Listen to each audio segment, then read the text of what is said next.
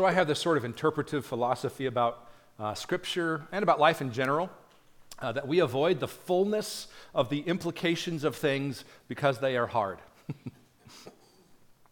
We avoid the full implication of things because they're hard. The full implications of really not just ideas and words, but relationships and the things all around us in our lives, because they're hard to deal with. And frankly, at the heart, at the root, it's because we are pathetic, weak, fear-driven wimps who do not want to wrestle with the full force of the meaning and the implication of things because we care about protecting ourselves to the exclusion of glorifying God. So we pretend not to see things. We refuse to wrestle with what things mean. And I think that happens when we come to Scripture and how we read it. I've come to this kind of conclusion because of the pattern that I've seen just over, almost 2.5 decades of ministry, of pastoral ministry. It becomes just pattern recognition. I see people everywhere avoiding hard truths about life, yes, generally, but most pointedly, avoiding hard truths about themselves. So I want to ask you for the first 2/3 of this sermon to just think very deeply and very seriously with me through Scripture about you.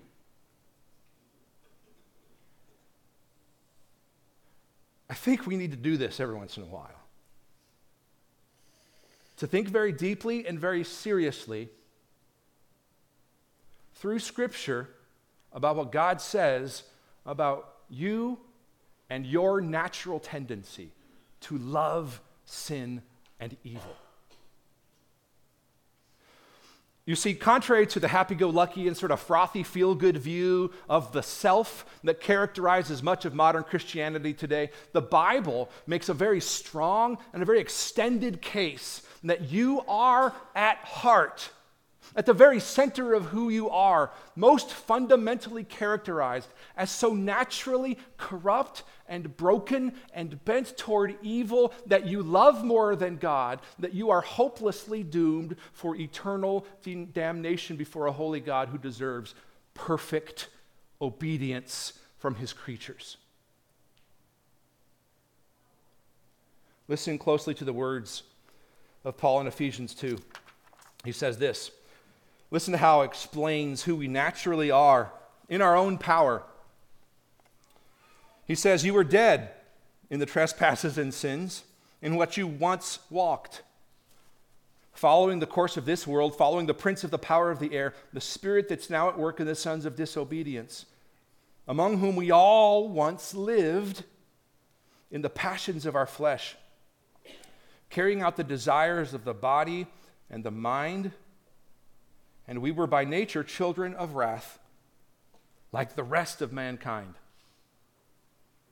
So think with me here about the fullness of the implications of what Paul is saying here in these verses. He's saying, verse 1, we were dead in sins,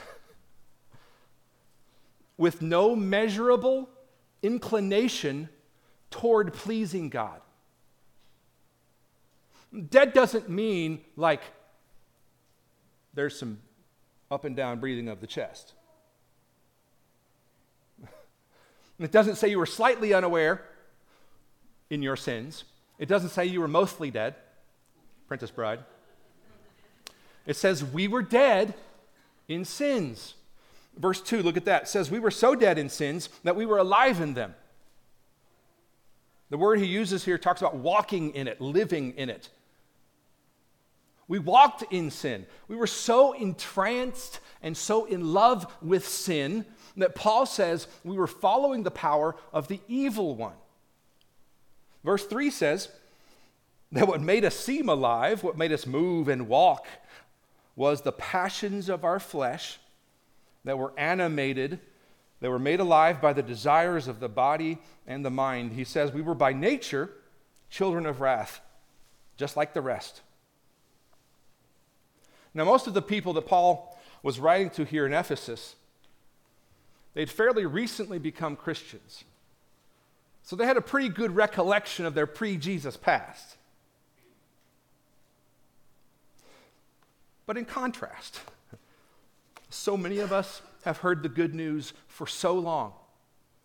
We've forgotten that it is the evil that comes from our hearts that's the bad news that must be fully and clearly understood if we're ever going to actually fully love and understand the good news.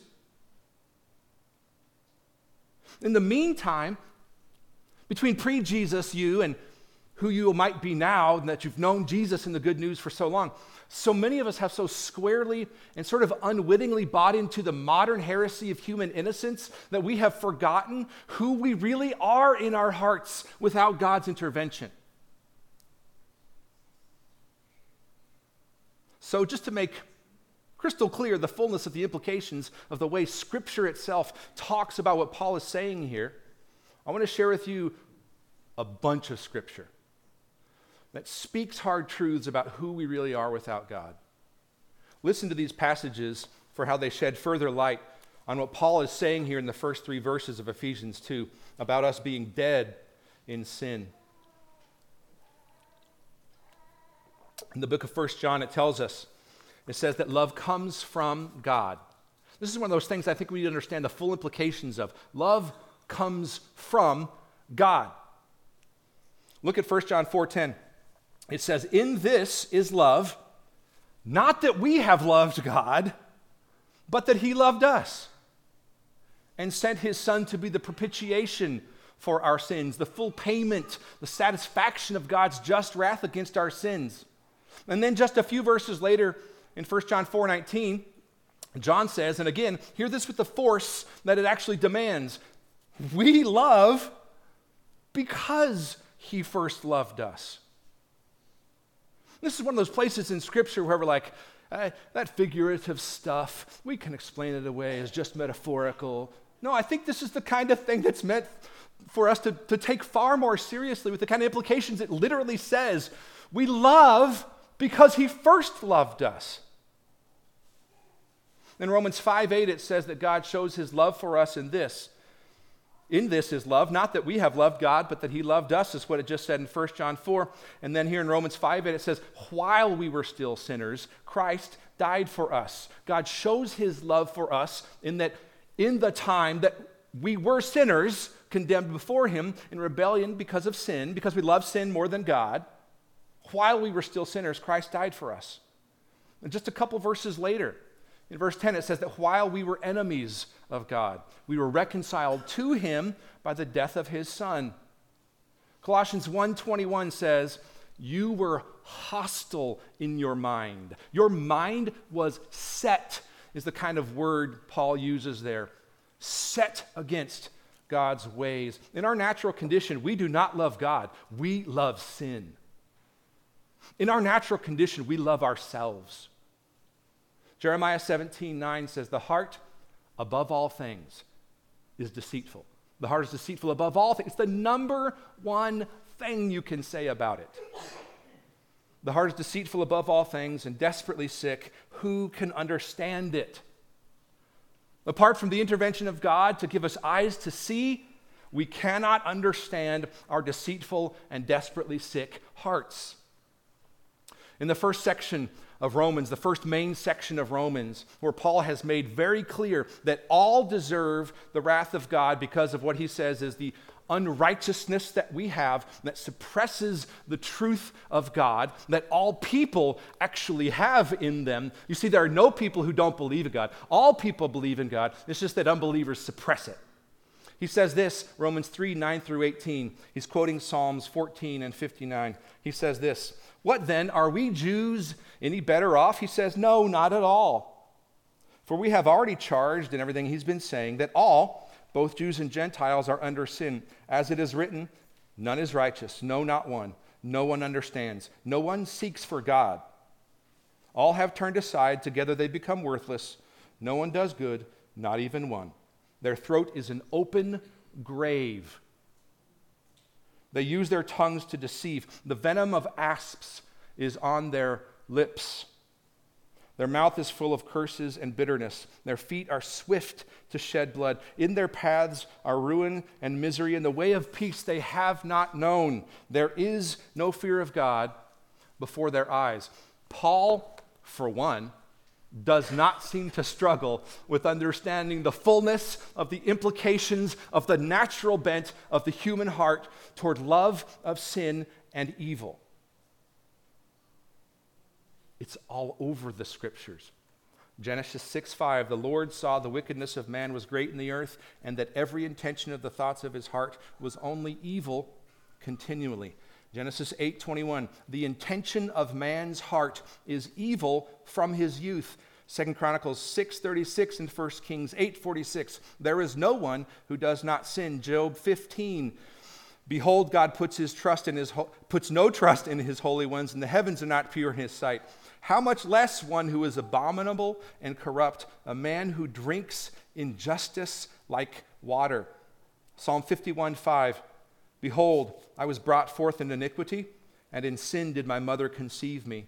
Psalm 58:3. The wicked are estranged from the womb. They go astray from birth, speaking lies. Psalm 130, verse 3. If you, O Lord, should mark iniquities, O Lord, who can stand? Proverbs 20, verse 9. Who can say, I have made my heart pure. I am clean from my sin.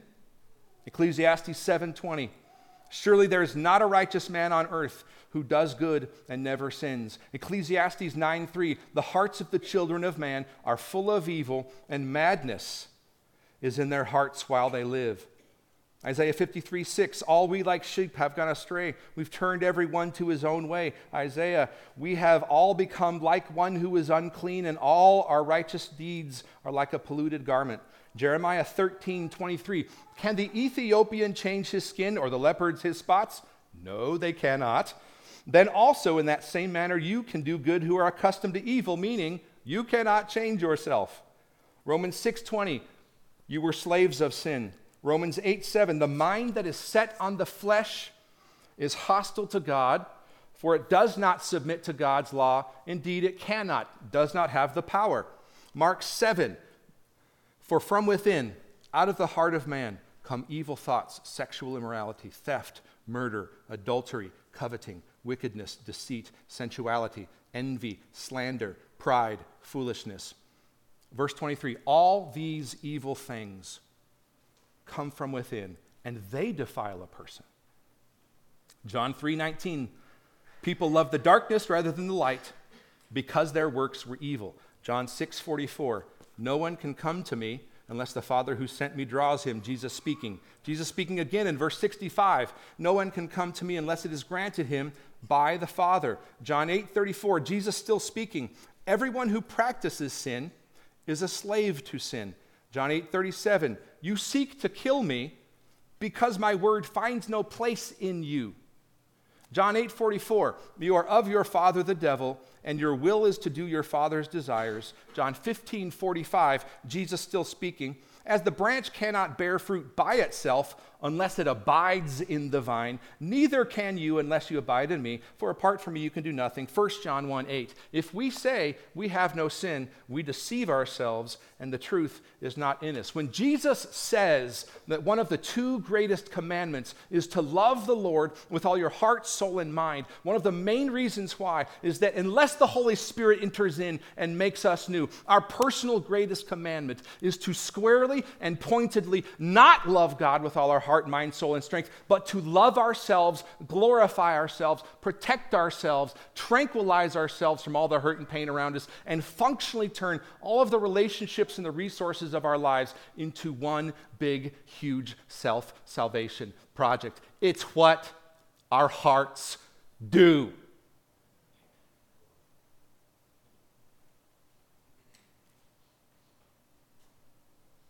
Our problem as humans is not that we are merely in need of good medicine, a nicer friend, a more thoughtful spouse, better strategies, greater resources, more smarts or know-how, a better church. We have a moral problem that goes to the constituent nature of who we are. We aren't sinners merely because we do sinful things. We do sinful things because we love sin and ourselves more than we love the glory of God. And until you have stopped believing the lies that you tell yourself that keep you from believing what God says about you in His Word, you will live under this delusion that you deserve to live in a world where there is no pain and no suffering. You will buy into the heresy of human innocence. And you will pervert everything in your life toward the end of justifying it. Only self-centered people who worship themselves believe this about the world around them. The hard truth that I think is clear in Scripture is that no matter what evil you have innocently suffered, you do not deserve to live in a world free of pain and suffering. The hard truth is that the natural tendency of your heart is to believe that you are more worthy of trust than God. The natural tendency of your heart, without the Spirit's work in you, is to believe that your ways really are higher than God's. The hard truth is that when you act like the world is about you and you manipulate everything around you and your relationships with each other and your resources, when you manipulate those things around you to bend toward your will, not only are you believing that you are God, you are functionally hating Him by abusing His good creation that's meant for His glory and not yours. And according to Paul here in Ephesians 2, the only chance you possibly have for heart change is the very God that you hate with your sin. The only chance any one of us has is the offer of the free gift of God's grace in Jesus, which is the gift of God Himself. Look at Ephesians 2 for some good news. Jump in at verse 4. First two words, we gotta fly, not much time, but God. Were it not for the supernatural intervention of a perfect and holy God who knows your hearts better than we do, and than you do, but God being rich in mercy, being rich to extend His goodness and love toward us, being rich to extend that to your greatest area of need, but God being rich in mercy because of the great love with which He loved us, even when we were dead in our trespasses. Meaning in the face of our cold and dead and naturally rebellious hearts against God, and yet because of His mercy and love, even when we were dead, God did three things that Paul tells us here in verses 5 to 6. Two things I want to notice about these three things. A, they're all in the passive to emphasize His initiative and power in our salvation. And secondly, they are all given to us as part of being united with Christ and united with what Christ achieved for us. So three things, all in the passive and all with Christ. God being rich in mercy because of the great love with which He loved us, even when we were dead in our trespasses and sins. Three things. Number one, God made us alive together with Christ. By grace you've been saved. Notice again, grace you've been saved, made us alive, all in the passive. We'll come to the grace stuff later. God made us alive with Christ, meaning He raised us to new spiritual life. That's called regeneration, which is the rebirth of the heart. Second thing, God raised us up with Jesus, meaning we are given the same power that raised Christ from the grave. Number three, God seated us with Him in the heavenly places in Christ Jesus. meaning we are given the full status and weight and authority of Jesus in the place where it matters most, which is the heavenly places where the fullness of God's presence and power reside. So Paul wants to make clear here in verses 4 to 6 that it is from God's mercy, love, and grace alone that he has initiated for us what Paul calls in 1:19 the immeasurable greatness of his power toward us, and that power from God has made us alive and raised us up and seated us with the full weight and authority and riches and goodness of God himself that come with being united with Christ in the heavenly places. It means that we have what he alone can achieve for us. And that's a part of God's amazing plan to save us. Here's why God is kind to save us. He did all this, verse 7, so that in the coming ages he might show the immeasurable riches of his grace and kindness toward us in Christ Jesus, which is crazy to think about. Think about this. God wants to show, there's the word used here, he wants to display his kindness by pointing to what he's done in you. Your salvation displays this immeasurable, rich, and merciful, and powerful God because of what he's done for you in Jesus. This is why it's by grace. Verse 8, he says, "For by grace you've been saved through faith." So it's by the grace of God that you've been saved. Grace is a favorite word for Paul here that he's introducing for the first time here in Ephesians. He likes to encapsulate sort of everything that happens in salvation, especially the blessing of God that we don't deserve and that we cannot earn. So here in verse 8, he's saying, it is by and it is because of God's merciful good pleasure and love that you have been saved. And the means of that is the faith and trust in Christ's finished complete, everything in the heavenly places work for you. Your faith and trust in that is the means of grace being applied to your life. So here's the really scandalous part. Keep reading. This is not your own doing. It is the gift of God, not a result of works, so that no one can boast. In verses 8 and 9 here, there are three like no's, two nots and one no, sort of surrounding this idea that it's the gift of God. Paul says this, meaning the whole salvation thing, this is not your own doing. It's not a result of works. And it's so that you don't get to boast. Like he's trying to surround this gift of God idea with these not your thing ideas to centralize and highlight the idea that God is the one who initiates and makes the power of this salvation happen at all. This is the true scandal of grace that we struggle to accept and that we actually fear admitting we need. And the extent to which we fear admitting we need God's grace is the extent to which we have bought into the world's definitions of goodness and worthiness. To admit that God is the initiative and power behind your salvation is to admit that you are powerless over your own sin. Paul finishes by putting a fine point on the idea here that God is the architect, the builder, the Alpha, Omega, the sort of author and finisher of your faith. He says, verse 10, "For we are his workmanship." The word workmanship is literally his doing. We are God's doing. His making, his thing he made. Created, you were done, made, in Christ Jesus for good works.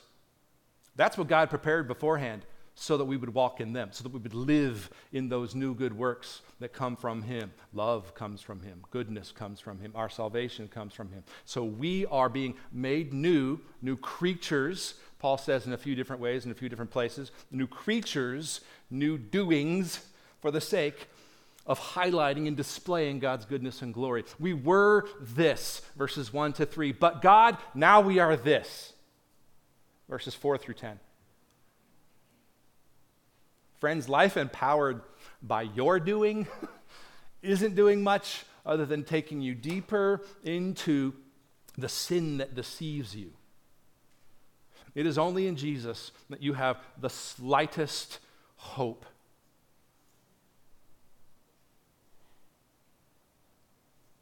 One quick thought to end.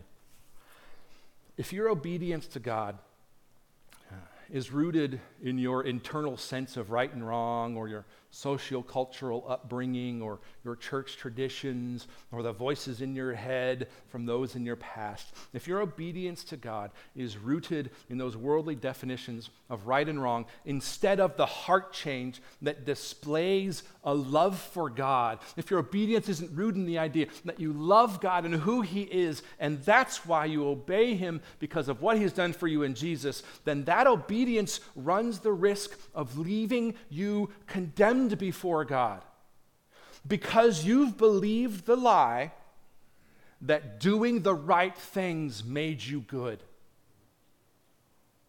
all the while refusing to understand the full implications of your spiritual deadness that requires not your perfect obedience, but the riches of God's grace and kindness toward you in Jesus.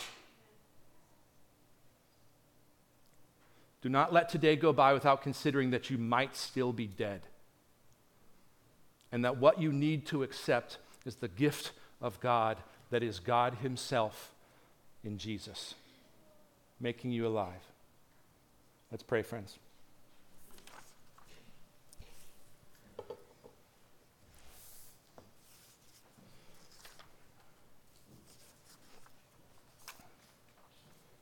Father, we admit that we are powerless